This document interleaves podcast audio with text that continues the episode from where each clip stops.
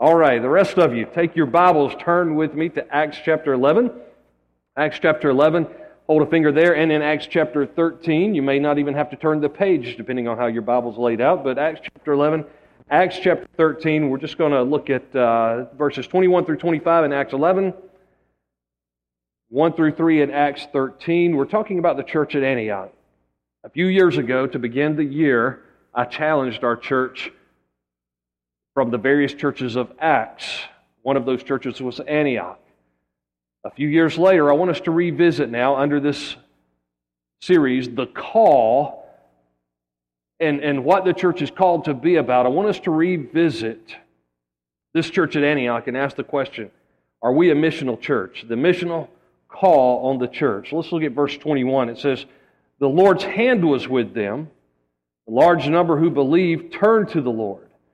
Then the report went about them, uh, the report about them reached the ears of the church in Jerusalem. They sent out Barnabas to travel as far as Antioch. When he arrived, he saw the grace of God. He was glad. He encouraged all of them to remain true to the Lord with a firm resolve of heart. For he was a good man, full of the Holy Spirit and of faith and a large number of people were added to the Lord. Then he went to Tarsus to search for Saul. I want you to look over to uh, chapter 13, verse 1. In the local church at Antioch, there were prophets and teachers Barnabas, Simeon, who was called Niger, Lucius, Cyrenian, Manaen, and a close friend, Herod, Tetrarch, and Saul. As they were ministering, to the Lord and fasting, the Holy Spirit said, Set apart for me Barnabas and Saul for the work that I have called them to. And after they had fasted and prayed, they laid hands on them and sent them off. Father, I pray that Trinity would be a church known more for sending than for how many we seat that we will always be a church that encourages and prepares people to be on mission for Christ. We pray this in His name. Amen. You can be seated. Can you imagine if all the children got together when school started back in the fall and they began to brag on a certain doctor that they all enjoyed going to visit? I don't know how many of you have kids that enjoy going to the doctor. Some kids enjoy going to the doctor as long as they don't get shots.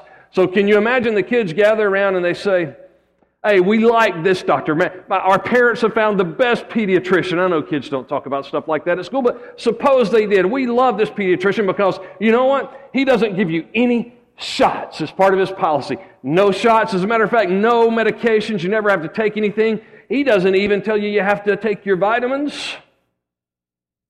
There's nothing that you can do that the doctor would ever say is wrong.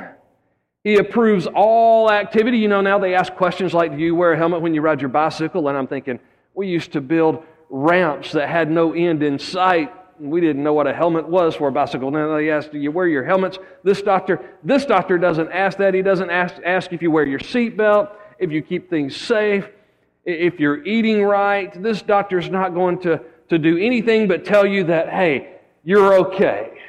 You're doing great. You're growing fine. No need for shots, no need for medication, no need for anything. And if anyone ever judges your health, well, they're just being judgmental and critical. Well, you would say, Well, I don't want to take my kid to a doctor who's not going to tell me how they're really doing. I want to take my kid to a doctor that's going to help them grow and become uh, the adult one day that they were designed to be. But you know, the word that I'm hearing in our nation and our world today is that folks are looking for churches that will tell them, I'm okay, you're okay. There's no need for change. You don't need to take your medicine. You, you don't need to deal with anything in your life. Uh, it's just smiling, having a good time. Let's allow the pastor to make us feel good about ourselves, but not confront anything in our life that might need to change. The church at Antioch was not one of those churches. The church at Antioch saw that the world needed to change. The church at Antioch knew that the gospel was confrontational, but they were about the work of the gospel anyway. And they knew that they needed each other. They needed to encourage one another. They wanted to be a, a platform for the gospel. You may not have had the 3,000 saved at one moment like the church in Jerusalem, but they were reaching people. Not only were they reaching people, they were discipling people. And don't get me wrong, I love those moments when revival hits. I love those moments when we see scores of people in a, in a short period of time come to faith in Jesus Christ because we want to be doing the work of an evangelist, reaching as many people with the gospel as we possibly can. But at the same time, I pray that our church will be like the church in Antioch, that we will steadily grow and reach people uh, on a daily basis, be about the work that God has called us to, reaching people and discipling people who will in turn go and make disciples. And when they leave the doors of this church, every Sunday, every Wednesday night, when they leave the doors of this church, they will go out to make a difference in their world. I love this church at Antioch. They would overcome some great persecution. Persecution like we've never known, but we might be getting closer to in our nation today. They would overcome criticism, and they would stay with the message of Jesus Christ no matter how they were challenged. How does the scripture describe what's happening here at Antioch? Well, my prayer is the way the scripture describes what's happening at Antioch will be the way scripture would describe what is happening at Trinity Baptist Church. How do we describe what God's doing? How we want to see God work. What was this church? What was so significant about the church of Antioch? The first thing I noticed in this text was that the church at Antioch was a place of encounter. It was a place of encounter. They encountered the presence of the Lord when they gathered together. This what, what the scripture refers to as a local church. Now I'm all about the church, the, the bride of Christ, the body of Christ worldwide. But we need to keep in mind 90% of the time, I believe it is, Brother Fred, that the Bible mentions church, it speaks of a local church, a local body of believers. And so we can say, well, I know that I'm saved and I'm part of the church, I'm part of the family of God, but I want to encourage some of you even here this morning to realize that God calls people to a local church, to a local community of faith, a local body of believers. And that's who he's using and how he's working to impact his world. And that local church had become, in their corporate gathering, had become a place of encounter. In verse 21, we read a moment ago that the hand of the Lord was with them. The hand of the Lord was with them. And what did we see when we came to the church at Antioch? Look back at verse 22 here in, in chapter 11. Not only was the hand of the Lord with them, but there was a report that reached the ears of the church in Jerusalem. They sent Barnabas to travel. What did Barnabas see? He arrived and he saw the grace of God. Now, we want to hear about the grace of God, for by grace are you saved through faith, that not of yourselves, it's the gift of God, not by works, lest any man should boast. So we know that we're saved by grace, God's unmerited favor, what Jesus Christ accomplished for us on the cross. But they didn't just hear of the grace of God. Barnabas didn't just hear of the grace of God, he saw the grace of God. Something was happening in the midst of their congregation where he could see that the hand of God was on the church and that God's grace, God was at work in such a way that it can only be explained by God was doing that. So many times in our churches today, we're trying to accomplish everything that we possibly can to the glory of man and everything that man can do. And we even get involved in ministries within the church and we begin to serve in our own strength. And God is calling us, as we looked at last week, the importance of saying, I need the Spirit of God to do in and through me what I could never do on my own. That's the grace of God that's at work in the church at Antioch. Was there a powerful preacher? Probably. But God's grace was manifest. He didn't say that Barnabas saw a powerful preacher. It doesn't say that Barnabas saw a dynamic student ministry. It doesn't say that there was a talented praise and worship band. Though I'm grateful for people who are gifted musically, I'm just not one of them.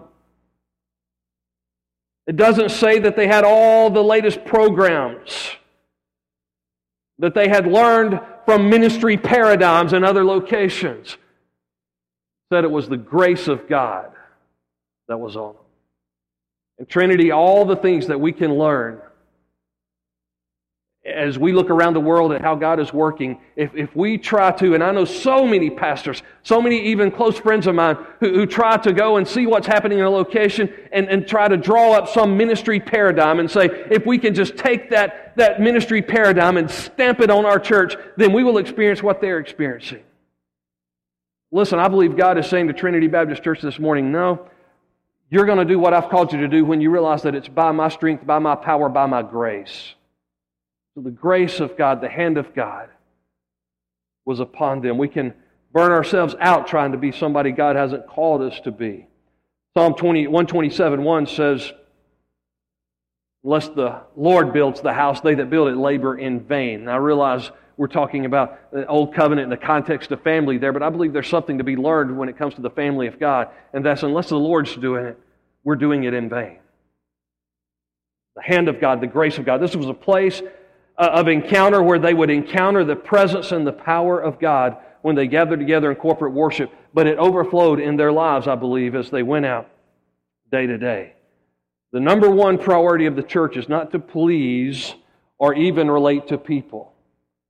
I realize that we have a responsibility to connect with the culture to make a difference. I know that God has called us to be salt and light in our community and in our world, but our first priority is not to relate and please people. Our first priority is a vertical relationship, not, not a horizontal relationship. Our first priority is our relationship with God. And our first responsibility as a church is to be sure that we bring glory to God. And as we begin to bring glory to God, as we were singing about a moment ago, then as we glorify God and as we exalt Him, as we worship Him, as we minister to Him first, then His power and His grace can do in and around us what we could never do if we're trying to make it all work.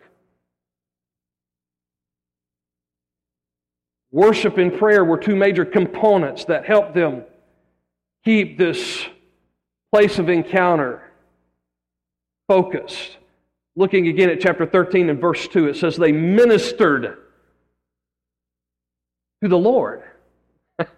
Now, when I read that, I find that a little bit strange at first. They, they ministered to the Lord. Well, was the Lord sick? No, remember the movie title, God's Not Dead? God's not even sick, by the way. Did they minister to the Lord because somebody had hurt his feelings and we need to go minister to the Lord? Uh, this word ministry or ministering there in, in the Greek, leitourgeo, it, it is where we get our word liturgy from. It simply means worship. Worship in, the Old Testament was a dramatic activity that involved everybody. In New Testament times, we don't see so much that the style or anything else changed. We see that the object of the worship became more clear, and that is the Lord Jesus Christ Himself. That's why we gather together on the Lord's Day, the first day of the week, is because Jesus rose from the grave on the Lord's Day, on the first day of the week, and He is to be the object of our worship. So, this word here, leitourgeo, it, it has to do with activity. It, it meant that all of the, the body were worshipers. People did not come and, and, and gather to, to watch a drama that took place, they were part of it. The people were not an audience for the preacher, for the musicians, for anybody who would be involved in leading others, the people themselves saw that they had an audience, and that was God Himself. We come to please an audience of one. So all are to be participants. All are to be ministering. All are to be worshiping Him. Whether we're involved in drama or, or just the shout, the expression of an amen or a hallelujah, whether it's taking notes on a sermon, praying in agreement, giving in an offering, lifting our voices in praise, we are all to be active participants, not spectators, when it comes to the concept of worship if we want this to be a place of encounter. All are to be ministering. The encounter does not point to us, but it points to Him. There's a lot of things that are going on in churches today, a, a, lot of controversy surrounding some of the things that take place in worship today. I want to share a, a quote that I appreciated. Uh, I want to thank Greg Despain for this. I got it from him, but I thought it was great. Stephen Morales said, I don't care if your music is loud as long as your theology is louder. I don't care if your church is big as long as your view of God is bigger. I don't care if your stage has bright lights as long as your love for Christ is brighter. I don't care if you make a joke or two as long as you're serious about the gospel. Don't get upset about peripheral things. Get upset when the gospel isn't being preached. Let's make Jesus Christ and his gospel the center of everything that we do. The other part of our vertical, not just our worship, is our prayer. This was a praying church. Remember Acts 40, uh, Acts 4 and verse 31? Says when they had assembled and prayed, the place where they were assembled was shaken. They began, as a result of that, to speak the word of God boldly. So many of us are, are, are not as bold as we should be in our workplaces and in our schools and in our communities because we aren't having an encounter with God. In chapter 13, you, you look back and you see that they were involved in prayer and fasting. And it's in the context of prayer and fasting that God is doing something we'll talk about in a moment. It's not just in, in, in planned liturgy either that we, we say, well, it's that word, we just got to get our liturgy. And I believe there was a, a work of the Holy Spirit, there was a spontaneous response to that at many times where people sensed the call of God on their lives because the church was praying, they were fasting, they were worshiping, because they had the vertical right, because they were encountering God. That is true corporately, and it should continue privately. If you're a person of prayer and devotion and spending time in the Word of God and worshiping and serving Him, then out of the overflow of that will come so many more opportunities for you to be on mission for Him. Missions evangelism, the church going out and making a difference in the world, it is an obligation. We have a great commission. But it is more fruitful when we do it out of the overflow, not just out of obligation. When we do it out of the overflow of what God is doing in our life, because we're walking with God, we're worshiping Him, we're encountering Him. We become like that woman at the well who went, remember, she, she had had five previous marriages that didn't work out and she was living with a man at the time who was not her husband, and Jesus met her right where she was, offered her living water that changed her life. He didn't have to say, Now you go back to your community and turn it upside down with the gospel. She couldn't help herself. She had living water on the inside of her that was overflowing to eternal life, and she couldn't help but go tell everybody else what Jesus had done for her. And that's why we need for this church to be like the church at Antioch and be a place of encounter where we encounter the presence and the power of God through worship and prayer and seeking His face, through the Word of God, the gospel that's changing our lives, and out of the overflow of what God is doing, we're making a difference in the world. It's a joy to hear when we have a team come back from Western North Carolina that, that was unified and together and worshiping and seeking the Lord. And when they went out on mission, it was the overflow of what God was doing in their hearts. Next, I want you to see that they were, this was not only a place of encounter, but it was a people of encouragement. The church was gathered in a place, but the church was not and is not that place. Trinity Baptist Church is not the facilities. Trinity Baptist Church is you and me, those of us who make up the body of Christ. They were a people that were encouraging one another. Church family, the family of God. In verse 23, back to chapter 11 with me. I know we're going back from 11 to 13 here. Chapter 11, verse 23. What did Barnabas come for? He came, we remember that that's what his name is all about. He is an encourager, but he came to encourage them. As a result of him coming to encourage them, they became focused on blessing others. In verse 27 of chapter 11, I didn't read this a moment ago, so look at this one. It says, In those days, some prophets came down from Jerusalem to Antioch. One of them, named Agabus, stood up, predicted by the Spirit that there would be a severe famine throughout the Roman world. This took place during the time of Claudius. So each of the disciples, according to his ability, determined to send relief to the brothers who lived in Judea. This they did, sending it to the elders by means of Barnabas and Saul. So Barnabas comes to encourage the church. They receive encouragement from the church. This church, though it was a local body, they saw the big picture and they said, We want to be a blessing to the churches in Judea. That's why we want to be a blessing to the walls and others who are serving around the world. Because we want to be kingdom first. Jesus said, Seek first the kingdom of God and his righteousness. It's not about building a, a local kingdom. The local church is part of the kingdom that we're investing in. If we make it all about ourselves, we'll miss out. As a matter of fact, going back to the encounter, if we make it all about ourselves, we will miss out. Uh, Friday, after the kids got back from the mission trip, Tina and I and the kids all got together. It's been a long week. We're tired, and we decide, you know, we're going out to eat. We're going to make this easy tonight. We're just going out to eat. So we went to one of our favorite places. We don't go that often, but we went to IHOP.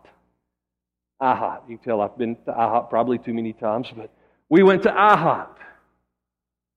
And I noticed that our waitress never complained. She never complained. Our waitress never came to the table and said, You know what, the food's too cold. The food was actually pretty good. But she never came and she said, You know, the food's too cold. She didn't even claim, uh, complain about that 80s music that they had playing. Kind of went along with my teenage years. 80s were not a, a great era for music, I don't guess. But uh, she didn't complain about the music. She didn't complain about the, the food. She didn't complain about the service in that place. So many things that were going on around us she didn't complain about our being there. She just said, Hey, can I help you? Can I get you something? Every time we asked for something, she came back with two words. I thought she was Australian. She said, No worries. No worries. No worries. She, she just continued to, to serve us with a smile. Got a pretty good tip as a result of that. Well, we try to leave a good tip, no matter what the service is like, but she deserved a good one. And I thought, you know, in a restaurant like that, it's only the people who are customers that typically complain, right? It's someone, you say, would it be absurd for the waitress to be complaining about all those kind of things? It's the customers who come in. It's those who come in and they, they say, I want to be fed a good meal. I want the atmosphere to be comfortable. I don't want it to be too hot. Don't want it to be too cold. I want the music to, to be of a genre that I can listen to. It's the customers that complain. Listen, Church is the same way. Those who come to serve complain the least. Those who come into the, the, the, house of God, those who come to the body of Christ, when they say, you know what, we want to be a people of encouragement, we want to bless those around us, we want to roll up our sleeves and ask, what can we do to help? Those are the ones who never complain. In, in, in a church, and I'm not hearing complaints, by the way, it's a great time to preach a message like this because none of you have complained. But in so many places, it's not like this. And the people who are complaining, well, that was a poor sermon. That was poor music. I don't appreciate how it was too quiet. It was too loud. It was, the atmosphere didn't feel just right. It could be 120 degrees, right? Those are the ones who need to begin to serve and say, you know what, I'm not coming as a customer anymore. I'm coming as a encourager. I'm coming as a servant. And we'll begin to do what Psalm 100 says and serve the Lord with gladness. They were a people of encouragement. And then finally, I want you to see as the overflow began to occur, there was a passion for evangelism. A passion for evangelism. Again, looking back at verse 21. The hand of the Lord was with them, and a large number who believed turned to the Lord. People were coming to faith in Jesus Christ in that context. And then the, the verse 24, the spirit-filled encouragement had established an environment for evangelism. That's why we want to be sure that church is a place of encounter where we're truly meeting with God. And it's a place of encouragement where we're receiving a word from God and we're all serving. And in that context, the overflow becomes evangelism. People are hearing the good news. When, when you're focused on worship and exalting Christ and celebrating the presence of the living Lord and encouraging one another. Guess what happens? We begin to say, you know, I'm going to invite my friends to be a part of this. This is exciting. I like to see what God is doing. I can't wait to see what He's doing. The hand of the God is upon this place. I see the grace of God in this place. I want others to experience that. When those things are taking place, then out of the overflow, people begin to get exposed to the gospel and come to faith in Christ. Evangelism doesn't end, though in making converts, it's about the Great Commission, which says, Go into all nations and make disciples. Not just converts, disciples. People who will multiply themselves and make a difference in their world. They, they, they were truly Christ followers. Going back to those verses 25. Went to Tarsus to search for Saul. When he found him, he brought him to Antioch for a whole year. Paul went to school, didn't he? For a whole year, they met with the church and taught large numbers. They didn't just see large numbers of conversions, they taught large numbers the Word of God. And disciples were first called Christians, Christ ones, Christ followers, little Christ. They were first called Christians where? In Antioch. Because Antioch, yes, they were serious about an encounter with God. They were serious about encouraging one another, but they were teaching the Word of God and they were making disciples. And that's why we want you to be under the Word of God. And we want, don't want you to neglect coming together with the body of Christ, as Hebrews warns against. That's why we want you to get involved in a small group, a discipleship group, in a life group. That's why we want you to come back. Uh, for Awana and other ministries like that with your children so that we're not just about the numbers, we're about disciple making. And as a result of making disciples, then the church is not known by how many it seats, but by how many it sends as we send people out in the world to make a difference. They were a sending church. They were learning, they were growing, they were becoming disciples, and then they were going out to make a difference in their world. We had a few folks that recently graduated. What do they call a graduation service? Notice it, it's not a conclusion, it's a commencement, right? It's a commencement. Graduation isn't the end of something. Yeah, yeah, it is. I'm not going back to that high school ever. The ones who say that end up being teachers. Be careful. It's not a conclusion, it's a commencement. You've come to a place where you're ready to be sent out, to be launched out to make a difference in the world. And that's what was happening with these disciples. They were coming to faith in Christ, they were growing. Large numbers of them were being schooled into faith to grow in His grace and in His knowledge and then sent out. It wasn't about, okay, well, you know, we're just, we're one of those teaching churches. And, and folks, I'll tell you, I get just as excited to see somebody taking notes or sharing with me their sermon notes as I do hearing an amen. Because you're, saying, I want to take this seriously. I want to journal. I want to write down what I'm hearing. I want to grow in the Word of God. I want to understand it better. I want it to make a difference in my life. But listen, if we stay gathered for that sake and we don't become a sending church like the church at Antioch became, then we're missing the point. Chapter 13, verse 3. After they had fasted and prayed, they laid their hands on them and they sent them off. They sent them out. They had a passion for evangelism, so they were making disciples, but they were sending these disciples out. I think yesterday was the big touch a truck day in Danielsville, wasn't it? We've got some volunteer firefighters here this morning. Pastor Ben used to uh, work full time as a firefighter before God called him to fight a different kind of fire, right? Can you imagine a fire station that had all the latest, greatest equipment, Kevin, or Andy, some of you guys that have served, and uh, Harley and volunteer firefighters. Can You imagine having all the latest, great, greatest equipment. You have good meetings so that the morale is strong and the encouragement is there. Everybody's well trained, so you gather together for training and you learn. But nobody at the fire station was ever, ever willing to go out on a call. Could you imagine? You'd say, We got great equipment.